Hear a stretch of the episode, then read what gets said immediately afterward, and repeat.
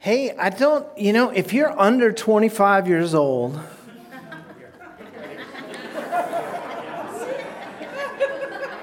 you're, you're, I saw some arms go up very slowly for somebody under 25. if you're under 25, you don't remember September 11th, 2001.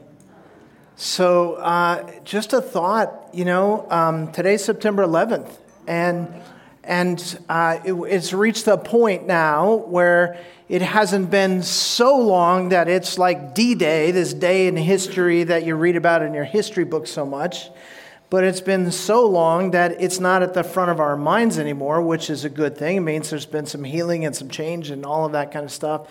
But I just wanted to uh, point out the fact that uh, it is an incredible blessing to see what has happened between then and now that we're safe, we're free, that uh, God continues to bless and, and uh, take care of us. So um, I just want to take a minute and uh, open in prayer, thanking God for that, and then we'll get to His Word this morning.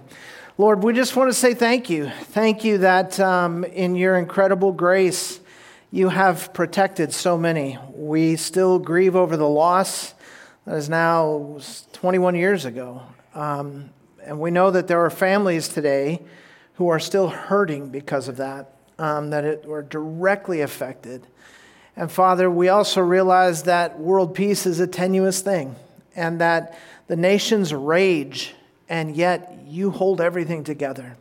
So we just come to you again in thanksgiving and praise and worship to say glory to your name and to plead with you to continue to bring peace to our world, to protect us, and to continue to give us the freedom to worship you and to share the grace of Christ with others. So we're thankful and we praise you this morning as we open your word. In Jesus' name, amen. Uh, we just finished up a series on the church, and that series was really sort of um, the macro picture, right? I, w- I, I talked a lot about what does the Bible have to say about what the church is, who we are, what we're supposed to be about, and all of that kind of stuff. And that was a sermon or a series of sermons I could have preached and would have been comfortable preaching in any Bible believing church in the country or in the world for that matter. It was, a, it was a picture of what the body of Christ is intended to look like wherever you are, whoever you are, whatever your nationality, whatever your race, whatever your gender, whatever your social status. The church is the church, and the body and the Word of God describes it that way. And, and so this is sort of a new sermon series that we're beginning today, but really it's sort of like these two series that are bridged because we're going from the macro picture of what does it look like to be the church to what does it look like to be this church. What does it mean to be Grace Fellowship? What does it mean to be a part of this local congregation. And, and we're going to look at the application of this in terms of the direction God has given us as a church, who we are, what we're about, where we're going, how we apply the specific things that God has sort of given to us generally as the body of Christ. And we're going to do that by talking about the church's motto. Now, the phrase motto is, uh, is a phrase that can be a little bit confusing. What is the difference, for instance, between a motto and, say, a mission statement, or a, a motto and a vision statement, or a purpose statement? It's, they're not the same things, but they're connected. And the idea of a motto is that it's a little more brief and a little more encapsulated. I actually looked it up, and uh, Oxford's dictionary says this a motto is a short sentence or phrase chosen as encapsulating the beliefs or ideals guiding an individual, a family, or an institution.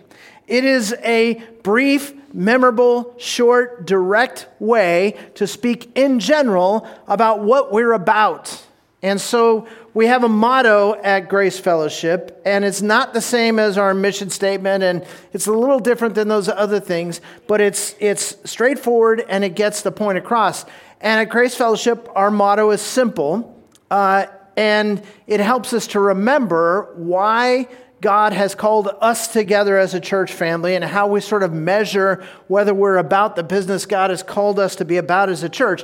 And if you've been in this church for any length of time, it's undoubtedly familiar to you. Our church motto is loving God, loving people, changing the world.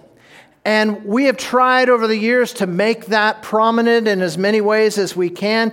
Back in the olden days, before we had these screens up here, it was on this wall giant letters, loving God, loving people, changing the world. Now you'll see it on the screens portrayed sometimes. Um, back in the olden days when we used to have church bulletins, it was in the church bulletin every week.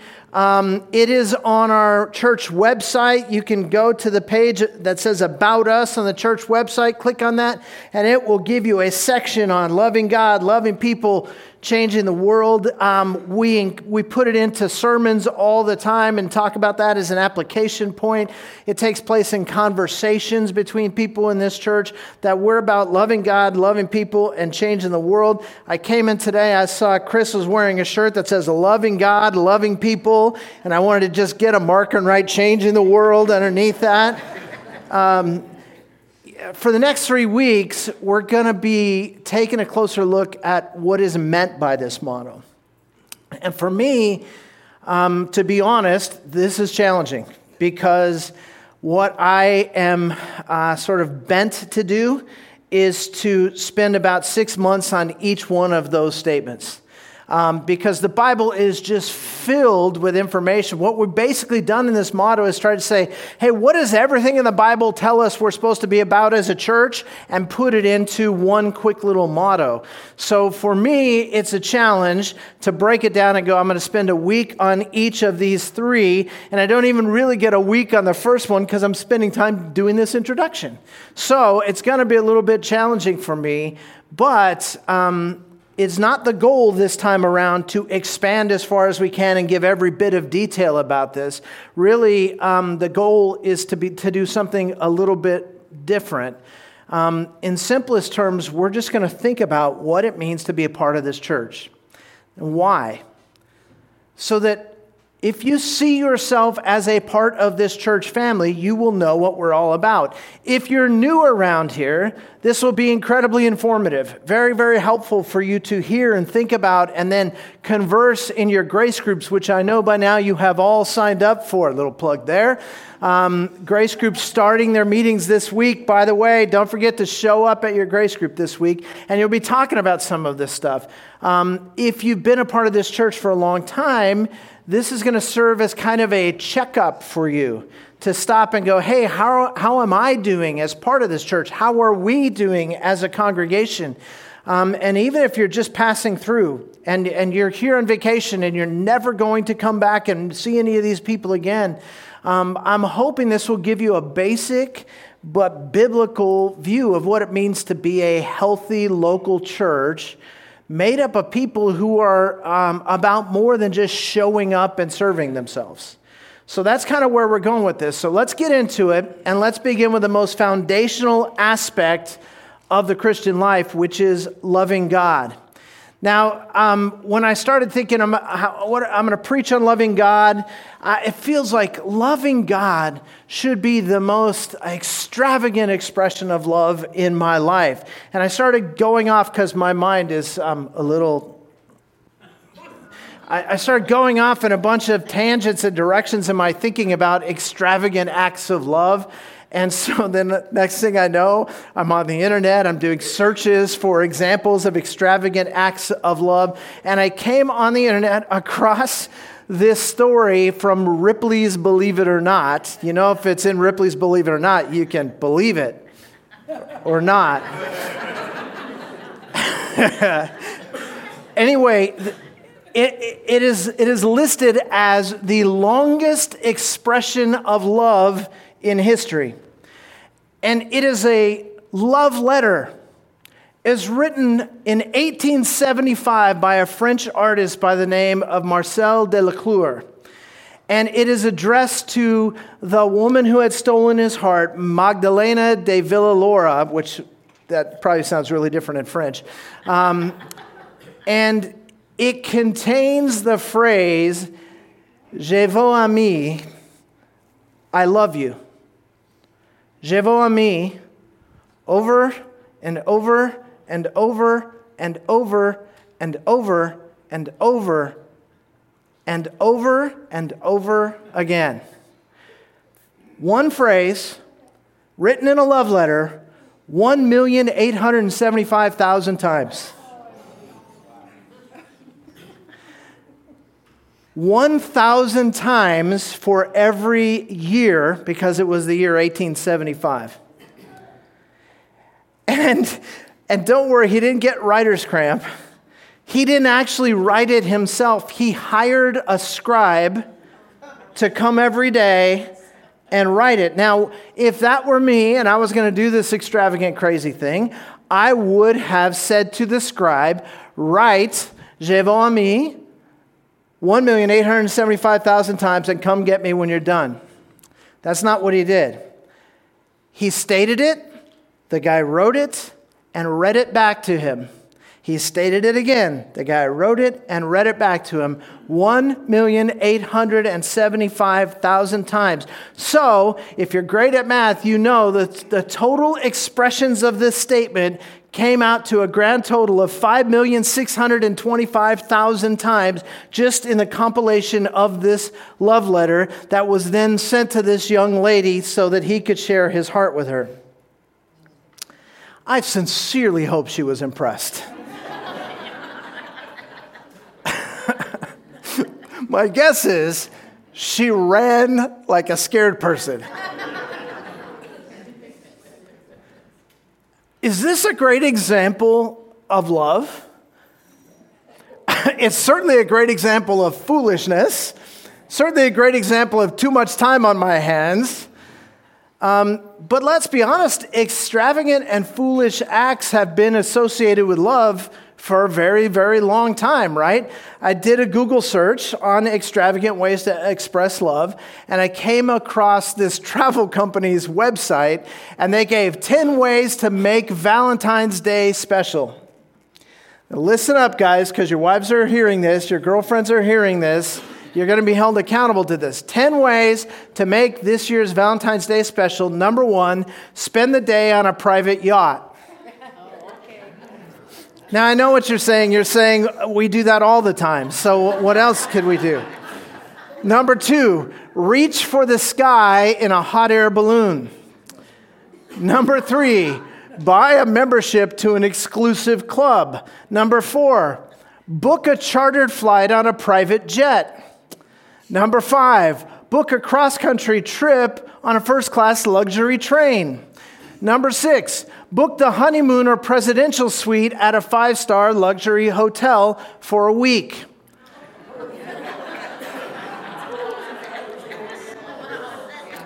My wife doesn't even want to be with me for a week. Number seven, write a love song and book a recording studio to record yourself singing it. Another thing my wife doesn't want me to do. Number eight, fly to Dubai for the ultimate shopping experience. Number nine, buy and give expensive designer jewelry. And number 10, take a cruise around the world. What do you think? Are those great expressions of love? How about this one? How about this one? For God so loved the world that he gave his only begotten Son, that whoever believes in him shall not perish, but have everlasting life. Or how about this one?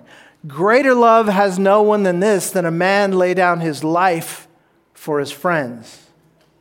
Or what about this one? You shall love the Lord your God with all your heart and all your soul and all your mind and all your strength. Expensive gifts might be nice, but true love is something that money absolutely cannot buy. I know this is true because the Beatles said so. so let's go to Mark chapter 12.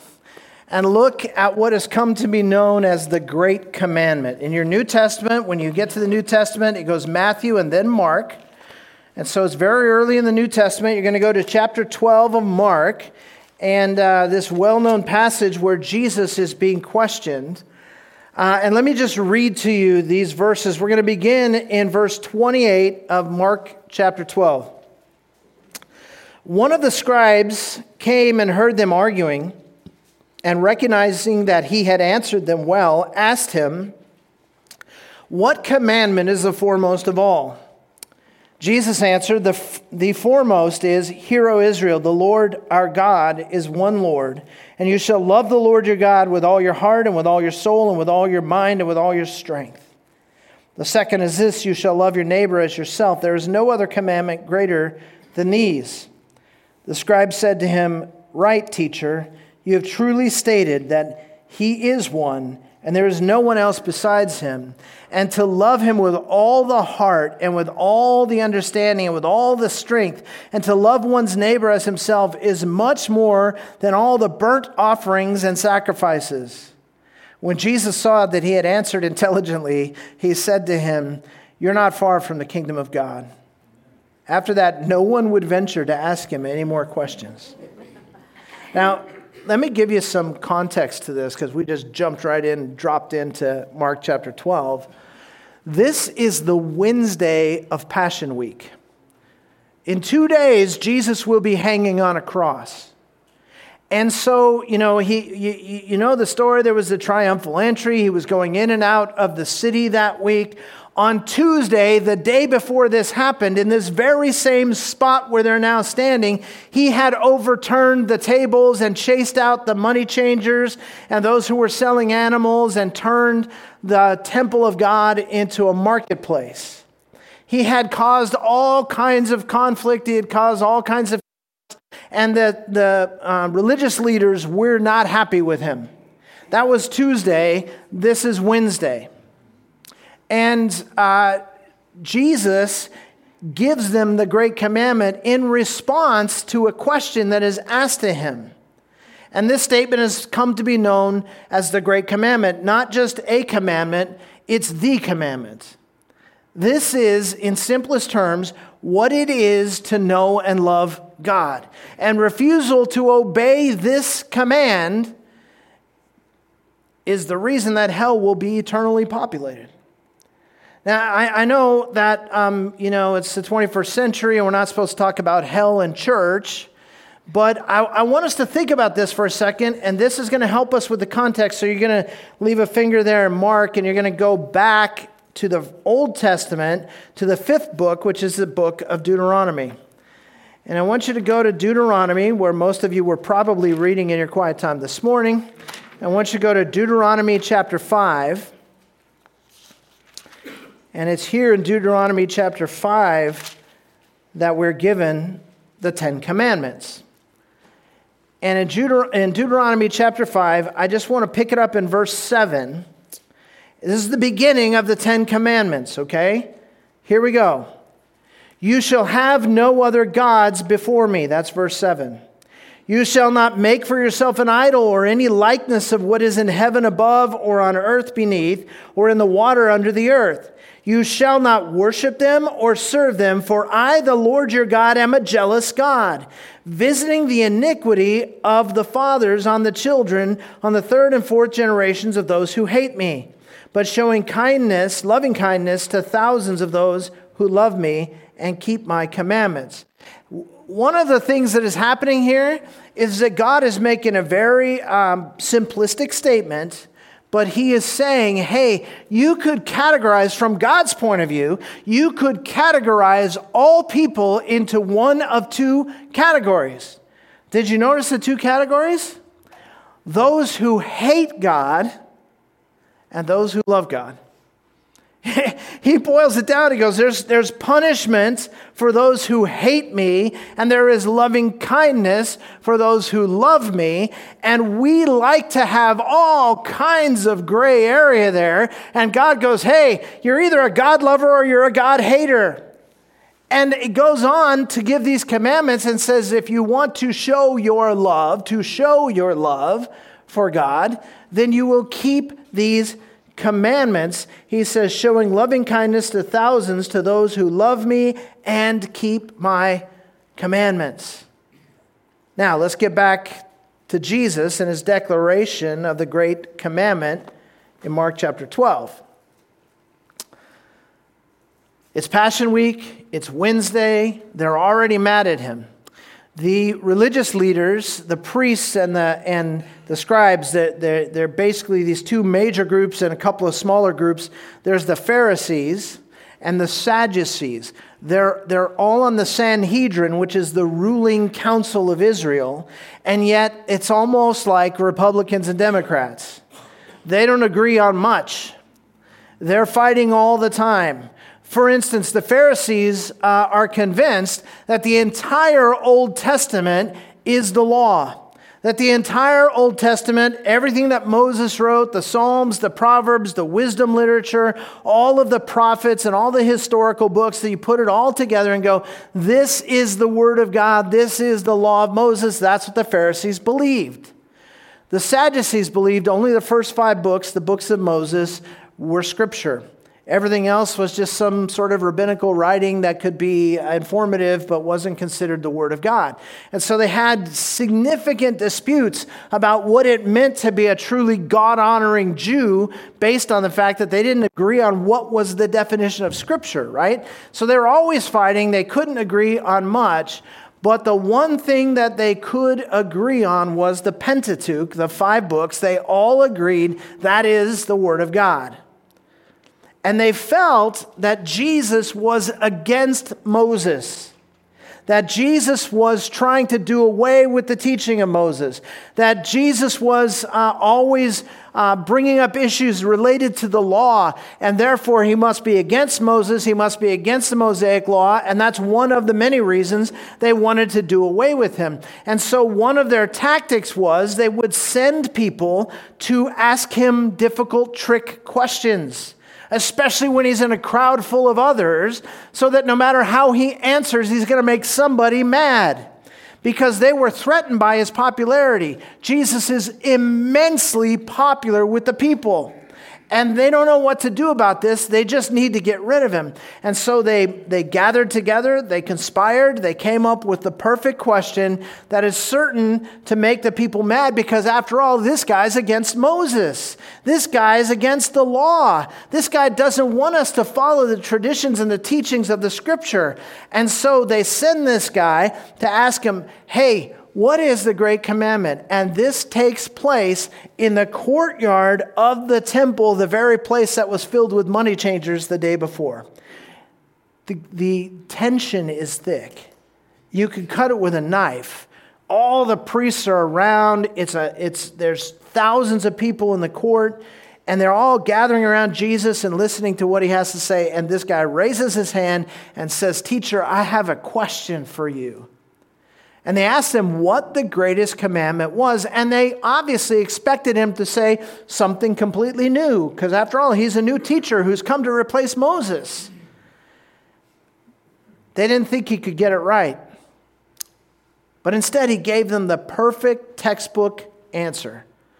He went to the most foundational doctrinal statement in the Old Testament, which is known as the Shema and, and every Jewish child was taught the Shema from the time that they could speak. This was the scripture that was put in the phylacteries that were on the foreheads of the priests and worn around their wrists. It was written on the doorposts of their homes. Every Jewish person knew the Shema. And the Shema, the word Shema means hear, because Shema begins with, Hear, O Israel, the Lord is one God right?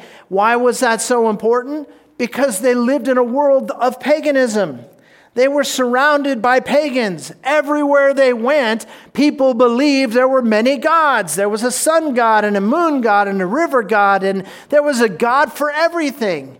And so it was like a competition of the gods. You would pray and make sacrifices to certain gods to get them to do what you wanted because you could manipulate these little man made, made up gods.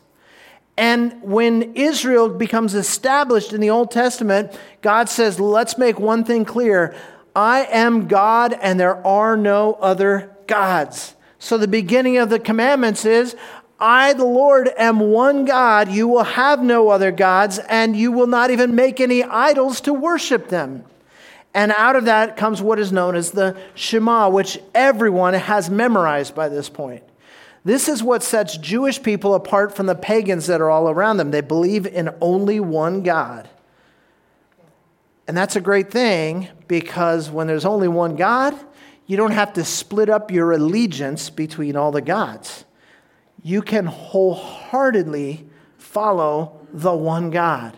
You can give all of your devotion to the one God. You don't have to worry that there's going to be some other God you're going to make mad when you're worshiping this God, and then you're going to tick him off because you went over here and worshiped that God. There is only one God. And so you can give him everything. You can give him all of your love. You can give him all of your devotion. You can love God wholeheartedly. And he says, You will love the Lord your God with all of your heart, all your mind, and all of your soul. That's what it says in Deuteronomy. You will love the Lord your God with all your heart, all your mind, all your soul. And Jesus adds, and strength. Heart, mind, soul, and strength. What's he saying? With the, every fiber of your being. You give yourself completely to God. Now, it's very tempting for preachers to break down hard and do a sermon on loving God with all your heart, another one with loving God with all your mind, another one loving God with all your soul, trying to define those terms. But heart, mind, soul, and strength was a way that Jews talked about with your whole being. That's the idea. So we're not going to break it down and go, How are you doing at loving God with your mind? That's not the point. In fact, heart, mind, and soul in Jewish thinking are all sort of mixed together, right? It means with the inner person. Now, how big a deal is this? That you're to love God wholeheartedly. How important is this really? We're going to think about it Old Testament and New Testament. How big of a deal is this? Now, you don't have to turn there, but I'm going to go back to Deuteronomy real quick, and I'm just going to read you a bunch of verses uh, from various spots in Deuteronomy. I'm going to start in Deuteronomy chapter 11, verse 1. Deuteronomy 11:1 says this, "You shall therefore love the Lord your God and always keep his charge, his statutes, his ordinances, and his commandments. Skip down verse 13. And it shall come about, if you listen obediently to my commandments, which I am commanding you today, to love the Lord your God and to serve him with all your heart and all your soul, that he will give you rain for your land in its season the early and the late rain that you will gather in your grain and your new wine and your oil. And he goes on to talk about the blessings that come if you will love God and keep his commandments. Skip down to verse 22. For if you are careful to keep all this commandment which I'm commanding you to do, to love the Lord your God. See, we think of the commandments and we're like rules and jobs, things we have to do or not do, things we have to keep. He's going, no, no, the commandment is love God with all of your heart and therefore obey him right? It's not obey God and maybe you'll come to love him. It is love him, and out of that heart of love comes obedience. And that's what he says um, to love the Lord your God and walk in all his ways and hold fast to him. Then the Lord will drive out all these nations from before you, and you will dispossess nations greater and mightier than you. Now, guys, this is the book of Deuteronomy, the fifth book of Moses. And basically, what you have in the book of Deuteronomy is the last days of Moses' life. They are now camped outside of Jericho. They have spent how long in the wilderness? 40 years. It takes a few days to walk from Egypt to Canaan. And they have been in the wilderness for 40 years until all of the unfaithful generation has passed away. And these people who are now coming into the promised land are the children of the people. They were born in the wilderness for the most part. And Moses, when he knows that he is not going to be allowed to go into the land, gathers the people for one last public address, and that's the book of Deuteronomy. And in the book of Deuteronomy, standing with the Jordan River behind him and the city of Jericho on the other side of the Jordan River, he says, You're about to go into this, land, so I'm going to remind you of what is most important. These are Moses' famous last words. Go on. We're going to go to um, Deuteronomy 13. In Deuteronomy 13, verse 1. If a prophet or a dreamer of dreams arises among you and gives you a sign or a wonder, and the sign or the wonder comes true concerning which he spoke to you, saying, Let us go after other gods whom you have not known, and let us serve them. You shall not listen to the words of that prophet or that dreamer of dreams, for the Lord your God is testing you to find out if you love the Lord your God with all your heart and with all your soul. You shall follow the Lord your God and fear him, and you shall keep his commandments, listen to his voice, serve him, and cling to him. In uh, Deuteronomy chapter 19, this theme continues, and I skipped a bunch of verses where I could have read to you. In Deuteronomy chapter 19 and verse 9, here's what it says If you carefully observe all this commandment which I command you today, to love the Lord your God and to walk in his ways always, then you shall add three more cities for yourself besides these three. He's telling them about the cities they're going to inherit in the promised land. In other words, I'm going to multiply my blessings to you if you will love me with all of your heart. Deuteronomy chapter 30, as we come near the close of the book.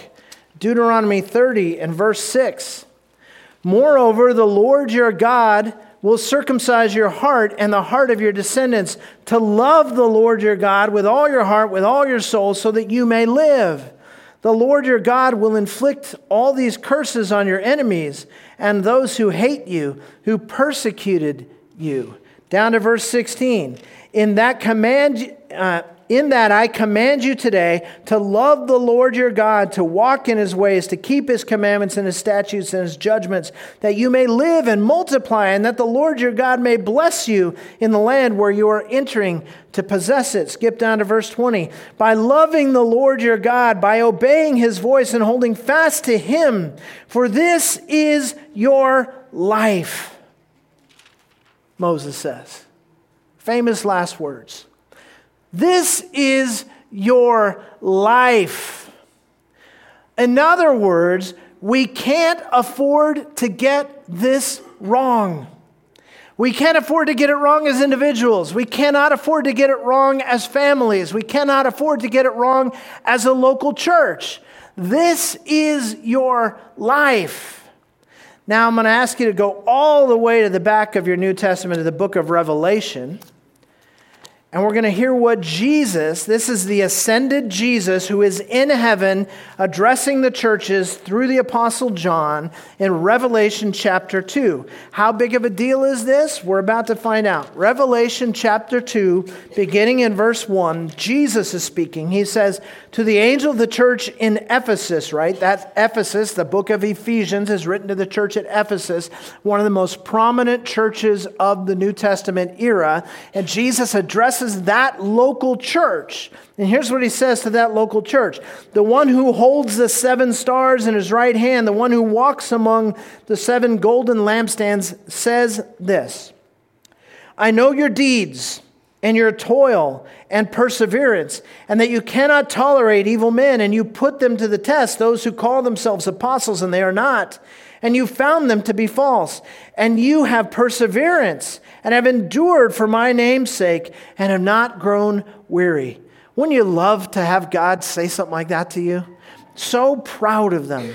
You guys have done so well. You have developed as a church to the point where you know the difference between truth and falsehood. You're no longer being led astray by every wind of doctrine like we talked about last week. Instead of that, you don't put up with false teachers. You move them out of the church. You've, you've kept a purity of the Word of God in your church, and life has been hard for you. You've been persecuted, and yet you have endured.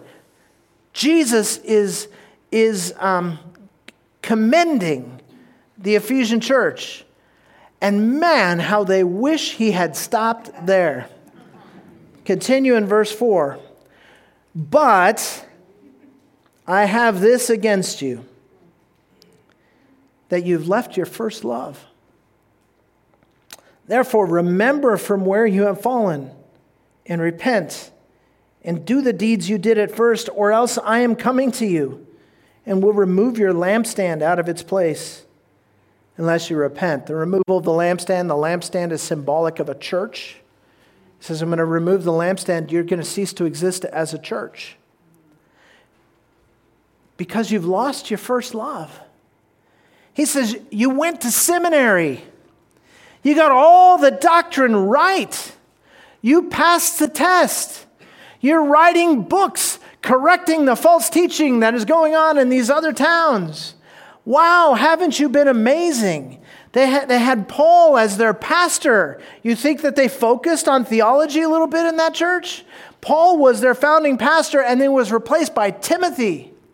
These people, they were, they were the standard for how to hold up truth and persevere and stand for what is good and stand for what is right. Guys, I just want to tell you sometimes in the American, for lack of a better term, evangelical or Bible believing church, we are guilty of the very thing that he accuses the Ephesians of.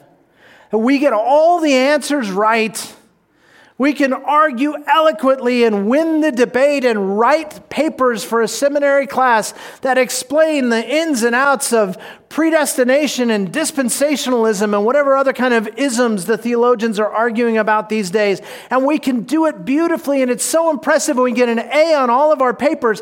And the people who are outside of who are watching to see whether our claims are true are watching our lives and they're going, Where's the stinking love? We've got to be very, very careful about this. We're going to talk next week about the love people side of this, and believe me, I've got plenty to say. But for now, we're just thinking about loving God. He goes, You have lost your first love. Remember when you used to just love me? Jesus says. But now it's come down to just winning the arguments. And he says, You need to repent Turn around and go back to where you started. Where did you start? The love of God. Get back to loving God. Guys, we can get everything else right, but if you get the love of God wrong, He won't allow you to be His church. And that raises an important question then. If, if loving God is this important, Old Testament to New Testament, beginning to end, if loving God is this important, it raises a question for me what does that look like? How do you go about loving God? I mean, let's get practical. Let's not just fill our minds with this idea, well, okay, I love you more than I did yesterday, Lord. What does it look like to actually love Him? Can we all agree that um, our society has enough of platitude love and not, a love, not enough of actual love? And, and so let's get practical. What does it look like to love God? For one thing, when I think about loving people, I think about meeting needs. Let's take a minute and just in our own minds compile a list of the things God needs. Nothing. God is self sufficient, He has no needs. So, do you think God is saying, I want you to love me so that somebody will bring me stuff? I want you to love me so I have somebody to give me some money to build my fancy buildings. I want you to love me so that you'll sacrifice animals and somehow the smell of that impresses me. God doesn't need anything. So, as a practical minded person, that's hard for me. Okay, what, what am I supposed to do? Am I just supposed to have warm feelings about God?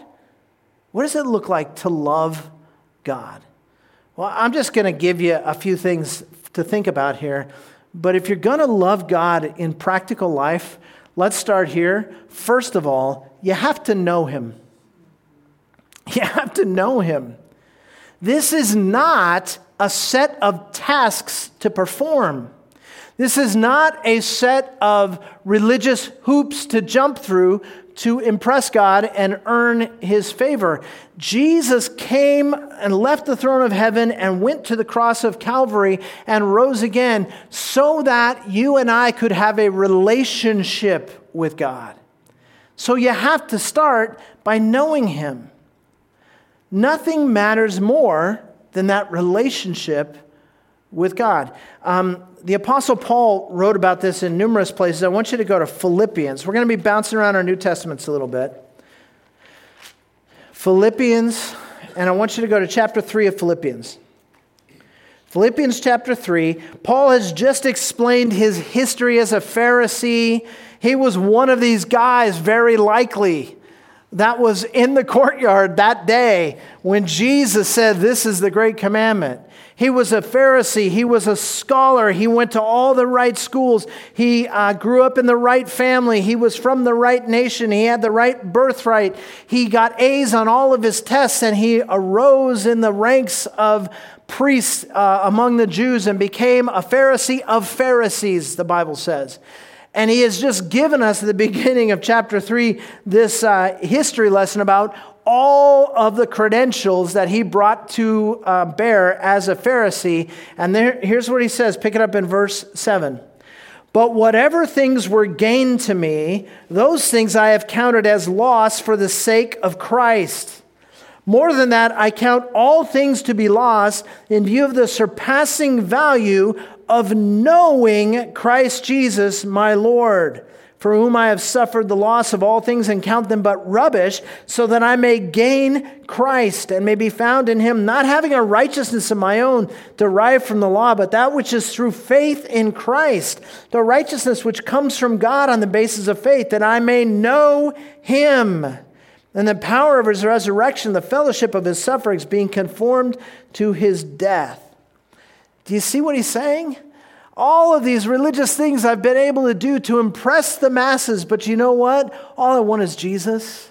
All I want is to know Him. All I want is to know that I'm in His presence, that I'm pleasing to Him, that I'm becoming more like Him. And that's the prize that I press on toward again and again, that one day I will stand before Him and give an account for my life, and I want Him to say, Well done, that I may know Him. Nothing matters more.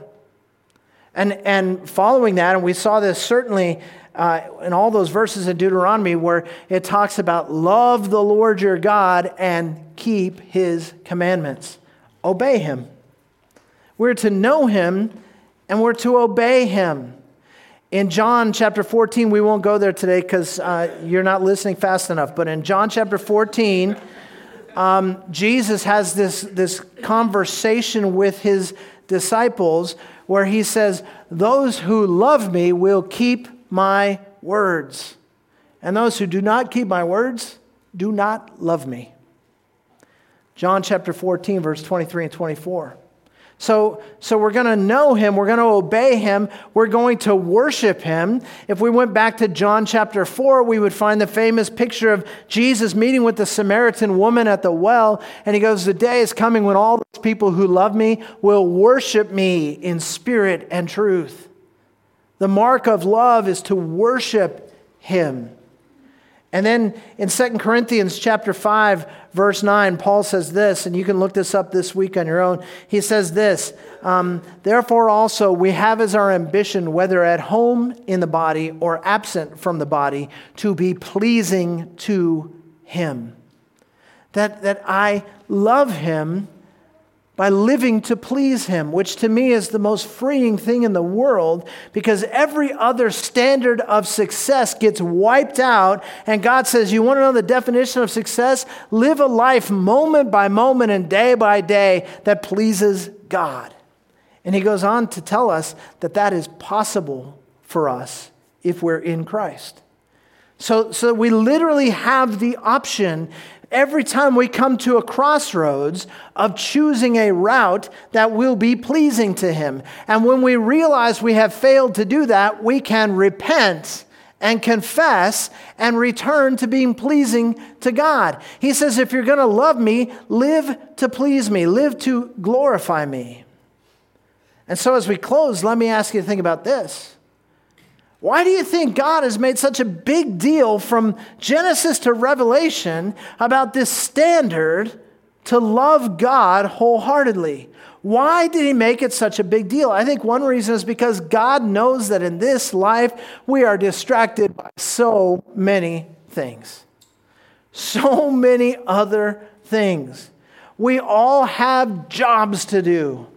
And bosses who have commands that they are making of us, standards that are being set for us. We have relationships that are important to us. We need money. We have responsibilities. We love to set worldly goals and chase our dreams. We love to collect stuff, and whenever someone sh- uh, jingles something shiny in front of us, we chase after it. And God knows that we are tempted to live this way in this world. And so He's there on the top of the mountain waving His arms and saying, Stop it. Just love me. Just love me. He says, Do not love the things of this world, but love Him. He knows what it's like for us. Jesus is a high priest who sympathizes with us. He's been tempted in all the ways that we have been tempted. We need to be reminded over and over again that the most foundational thing in life is to love God. If we get that right, everything else falls into place. And if we get that wrong, nothing else matters. So here's the question I want to leave you with this week. It's kind of personal. How's your love life? Are, are you living out the great commandment to love God and love people? We'll start with loving God this week. Next week, we'll talk more about loving people. But for now, I want to challenge you to take a practical step. Don't just nod your head and go, Yes, I should do better at that. Find a way to make this practical in your life this very week. Maybe what you need to do is set aside some specific time to spend with Him. You have people who tell you they love you and never spend time with you? Seems like an empty promise, doesn't it? That, that you would set aside some time to spend with Him in prayer and worship and the reading of His Word. That there might be an area of your life, and you would know what it would be, and I, I would have no idea, but there might be an area of your life you need to relinquish to Him. Something you need to say, God, I've been holding on to this thing because it somehow makes me feel more comfortable or makes me feel better about myself or it's a coping mechanism or it keeps me from turning to you. And I'm just going to give this to you, God. I'm going to let it go. I'm going to repent. I'm going to turn away from that which pulls me away from you. Maybe that's what needs to happen practically in your life today, uh, this week. Maybe you need to decide you're going to actually share the love of Jesus with somebody else. Tell them about what God's done in your life. I don't know what it is that you need to do to make this practical, but let me just say this He's already made his love for us undeniably clear at the cross. How are you loving him back? It's a good practical question to take home with you this week. Let's stand and pray. Heavenly Father, we come before you as those who are humbled again in your presence, reminded of all that you've done for us. Not, not a word that we talked about today was about how we need to get you to love us. You have already loved us. And the, the scripture says we can only love you because you first loved us.